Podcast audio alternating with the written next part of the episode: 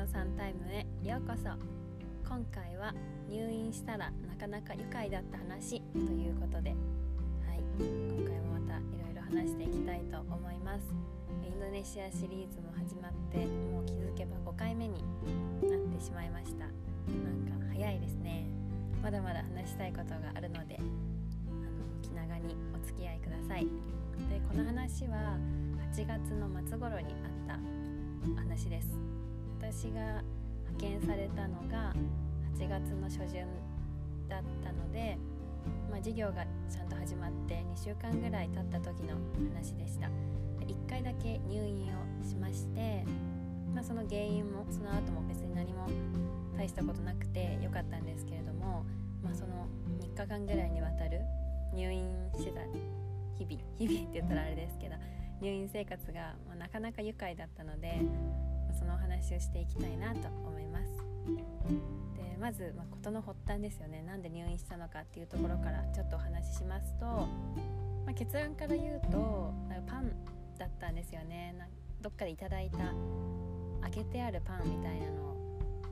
いただきましてでそれをあの部屋のところに置いてたんですね。で冷蔵庫にも入れていなくてで基本的にパンとか頂いて数日間ぐらいそこに置いていても、まあ、クーラーもついてるしそんなに暑いわけでもなかったので大丈夫だったんですね。なので、まあ、その時も普通にいいたパンをそこら辺に置いていました。で、まあ、数日経って食べたんですよね。朝は普通にしてたんですけれども学校に着いた瞬間職員室でその授業の準備とかをしてたらだんだん気持ちが悪くなってきてなんかもう立ってるのも辛い感じになってきて一気になんか体調が悪くなってきたんですね。でも授業はいつも通りあったのでその授業のクラスに行くんですけれどもやばそうな感じがちょっとしてきていました。で、授業は普通に始まってクラスの名簿を読んで出席出欠確認してで、まあ、授業が始まりました。で基本的に私は発音の、まあ、お手本とか教科書を読み上げてみんながリピートするとかそういう感じをやってたので基本的に結構話す機会が多かったんですね。なんですけれどもその時はもう話せばこの話す時に出る息と一緒にもっと下からやばいものが出てきそうな感じがしてもう5分ぐらいでもう先生に「ちょっともう無理ごめん」って言ってあの教室を飛び出して一番近くにあった事務室ですねそこのシンクではいやってしまいました。食事中の方がいたらごめんなさい、まあ、そんな感じでまあリバースしてしまいまして、まあ、そこから体調がもうドミノが倒れるかのように悪くなっていきました。で、ま、先生も心配して駆け寄ってきてくれて、まあ、すぐに帰ってで、まあ、しばらくしてたんですけれどももう食事中の方ごめんなさい。あの上も下も止まらずにもうやばくて頭痛も腹痛も止まらずになんだろうこれと思っていてでそしたら日本語の先生が私のところまで来てくれてすぐ病院に行きましょうって言ってくれてでタクシーを呼んでくれていてで病院に行ったっていう感じでした。でその診断結果とりあえずその採血をしてどんな感じかとかいろいろ問診をその日本語の先生を通じていろいろ受けて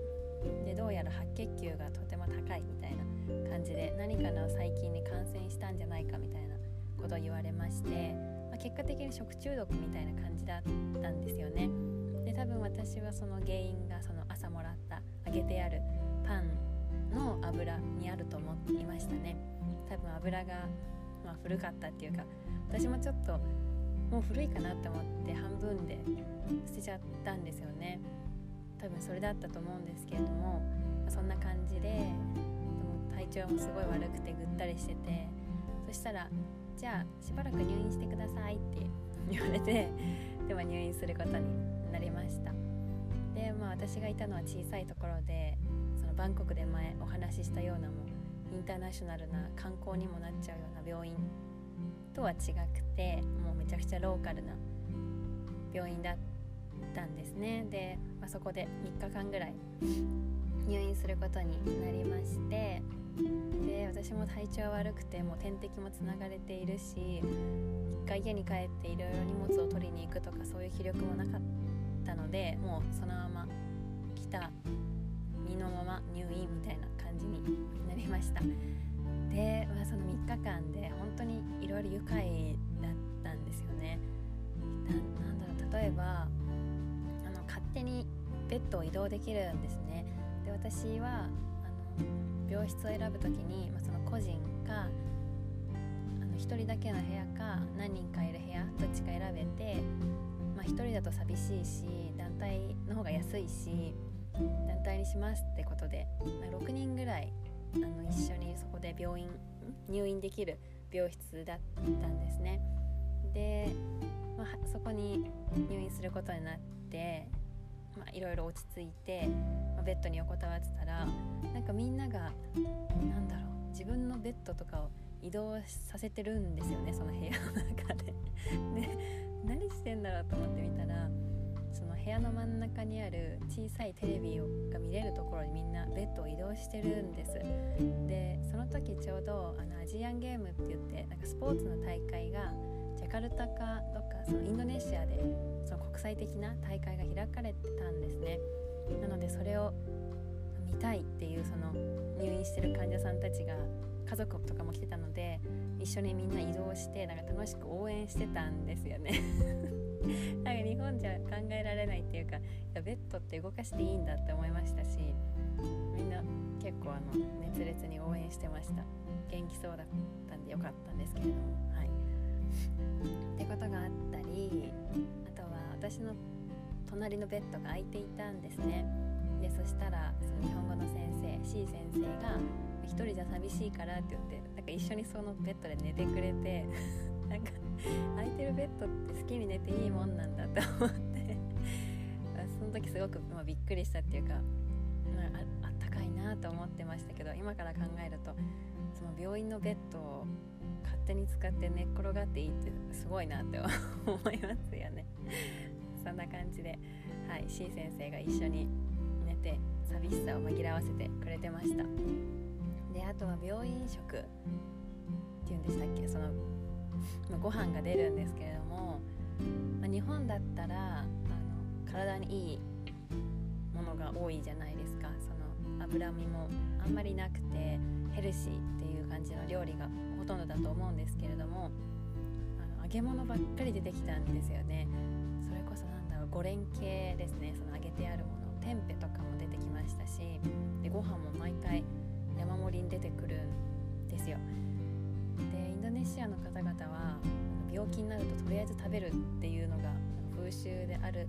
のかわからないですけれどもなんか体調悪くなるととりあえずじゃあ食べましょうってことになるんですよね。で私その時点滴もしてたのでそのカロリーは取ってるわけですよ。1日に必要なカロリーを。でましてやずっとベッドの上にいるからなんか全然その消費カロリーもないしなんかむしろ入院してて太っちゃうんじゃないのって思うくらいたくさんの料理が出てきていました。でその5連その揚げてあるものって、まあ、匂いとかもするじゃないですか、まあ、そういうものがちょっと私は気になったりとかもしちゃったんですけれども、まあ、そんな感じでその揚げ物が病院食に出てくるっていうぐらいその病気の人はたくさん食べてエネルギーをつけなきゃいけないっていう感じでしたね。はい、結局食べきれることはなくそのお見舞いに来てくれた人とかにあげたりとかしていました。であとは会ったことがない人たちもたくさんお見舞いに来てくれましたそれこそ私が派遣されていた高校の先生だけではなく他校の先生とか生徒たちが来てくれたりもしましたね、まあ、ちょっと恥ずかしかったですけれどもどこで私が入院したっていう情報を他校の人たちが手に入れるんだろうって思いましたけれども多分そこら辺の先生たちのネットワークが強いんでしょうね。たくさんの方が来てくれて私はもう初めましての状態なんですけれどもすごい賑やかに してくれていました。でその方たちがたくさんのお見舞いの品を持ってきてくれるんですよね。なんだろうリンゴとか大量にフルーツいっぱいいただきましたしさすがに5連携を持ってくる方はいませんでしたけれども、フルーツとかお菓子とかエネルギー系の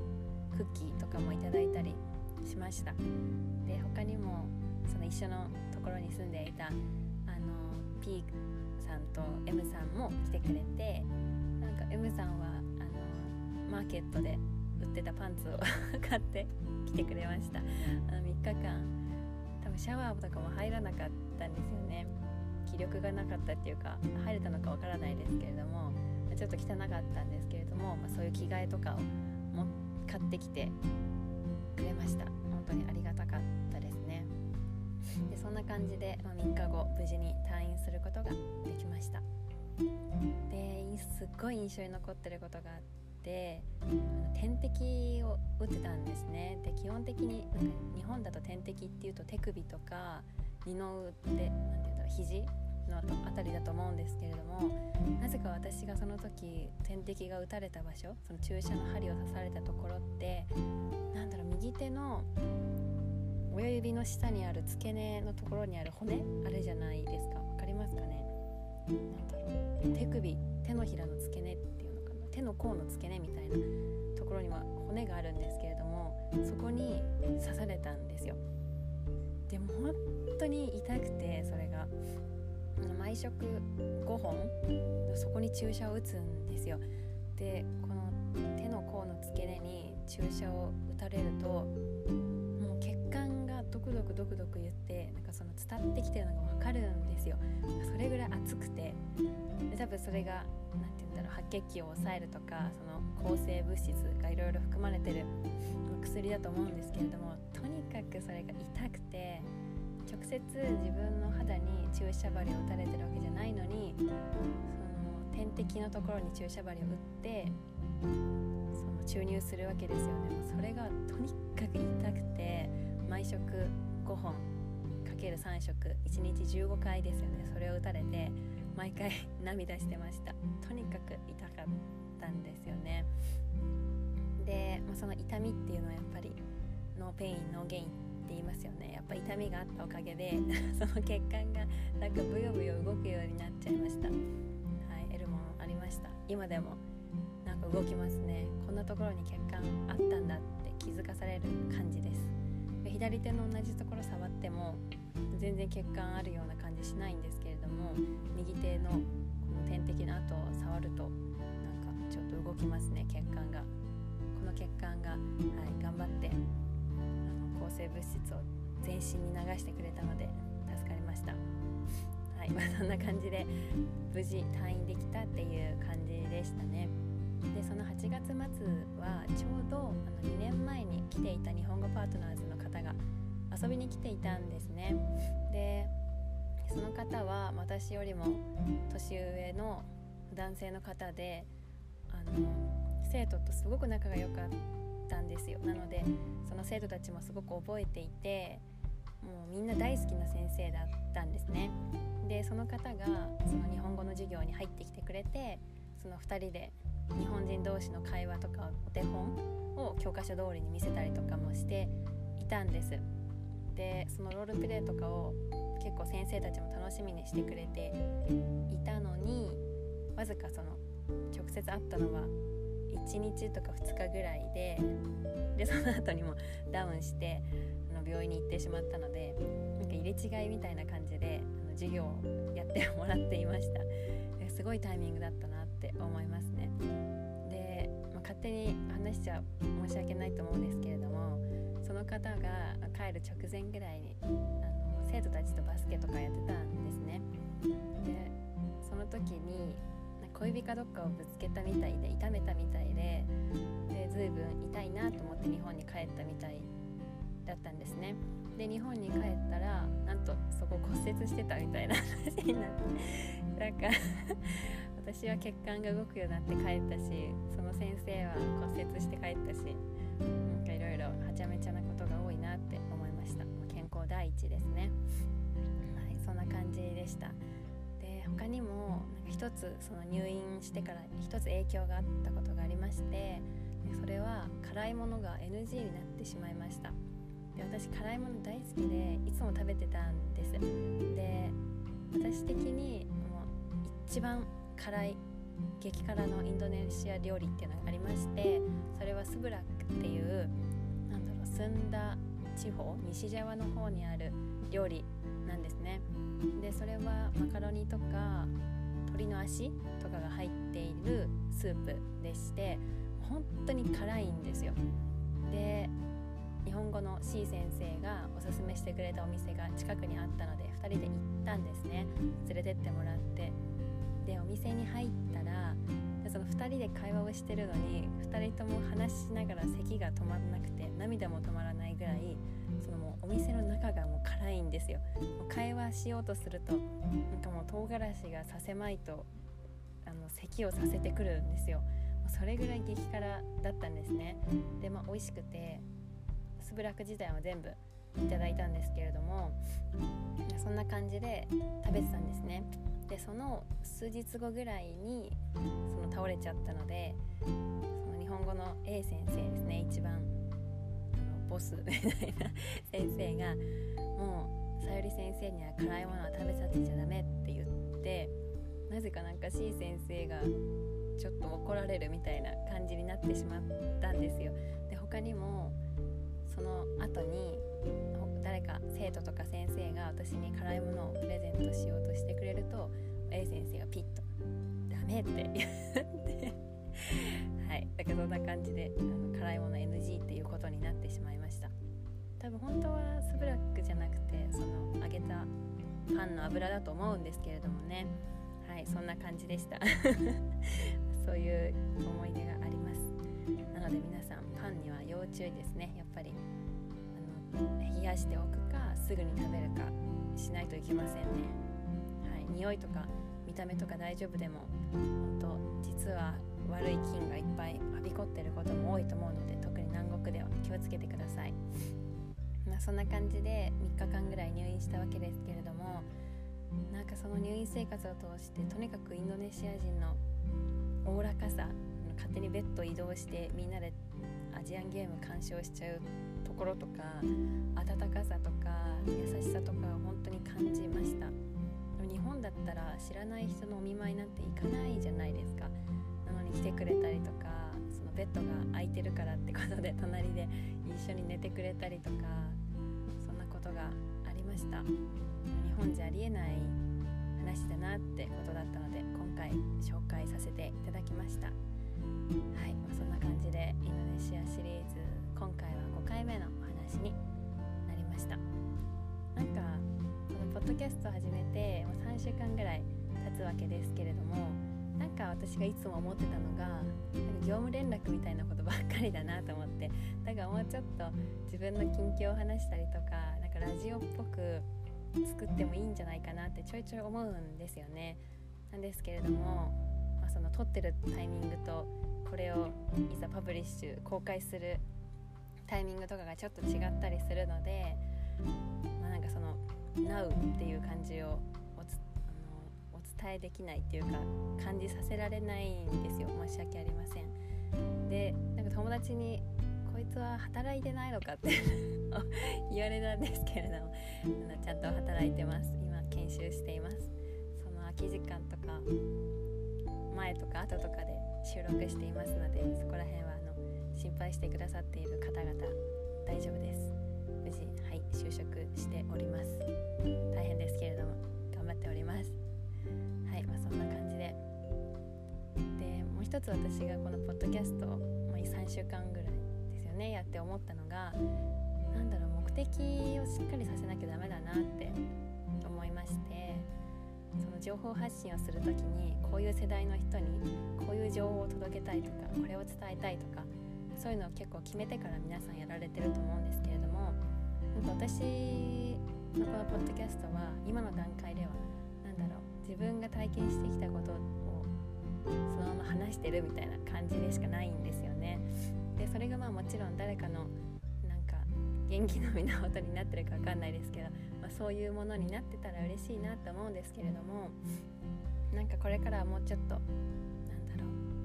人たちに届けたいとかちゃんと明確にして話していけたらいいかなって思います。で、まあ、今はとりあえずエピソードとかを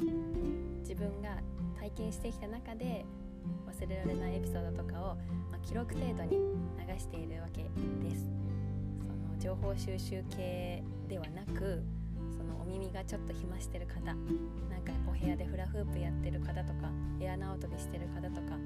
なんか一人暮らししてて誰かの声聞きたいなとか 誰かと喋ってる感じにしたいなとかそういう方向けのあのなんか時間潰しっていうか耳お暇な耳に音を入れるぐらいの役割でしか今ないんですよね。とりあえず私が経験してきたエピソードとかは、まあ、それぐらいの感覚で軽い感じでいきたいなと思ってるんですけれどもまあ今後もうちょっと私の経験とかを話し終えたらちゃんとなんだろう高校生に伝えたいとか大学生に伝えたいとかそういうところをはっきりお話ししていけたらいいかなって考えています。とは言っても私はまだ社会人始まって全然のあのひよっこなんですけれども本当に大学生活通じて考えたこととか学べたことがたくさんあるので、まあ、それを紹介していきたいなって思いますのでもよろしくお願いいたします。はい、まあ、そんな感じで今日は入院した時のお話をしました。なんか私はいつも8月ぐらいに海外に行ってはその1週1ヶ月手前ぐらいであれですよねなんか病院に行くんですよね。はい何なんでしょう。やっぱ1ヶ月ぐらいはその国の洗礼をやっぱ受ける時期なんですかね。わからないですけれども。はいそんな感じでした。回はここまでにしたいと思います。ありがとうございました。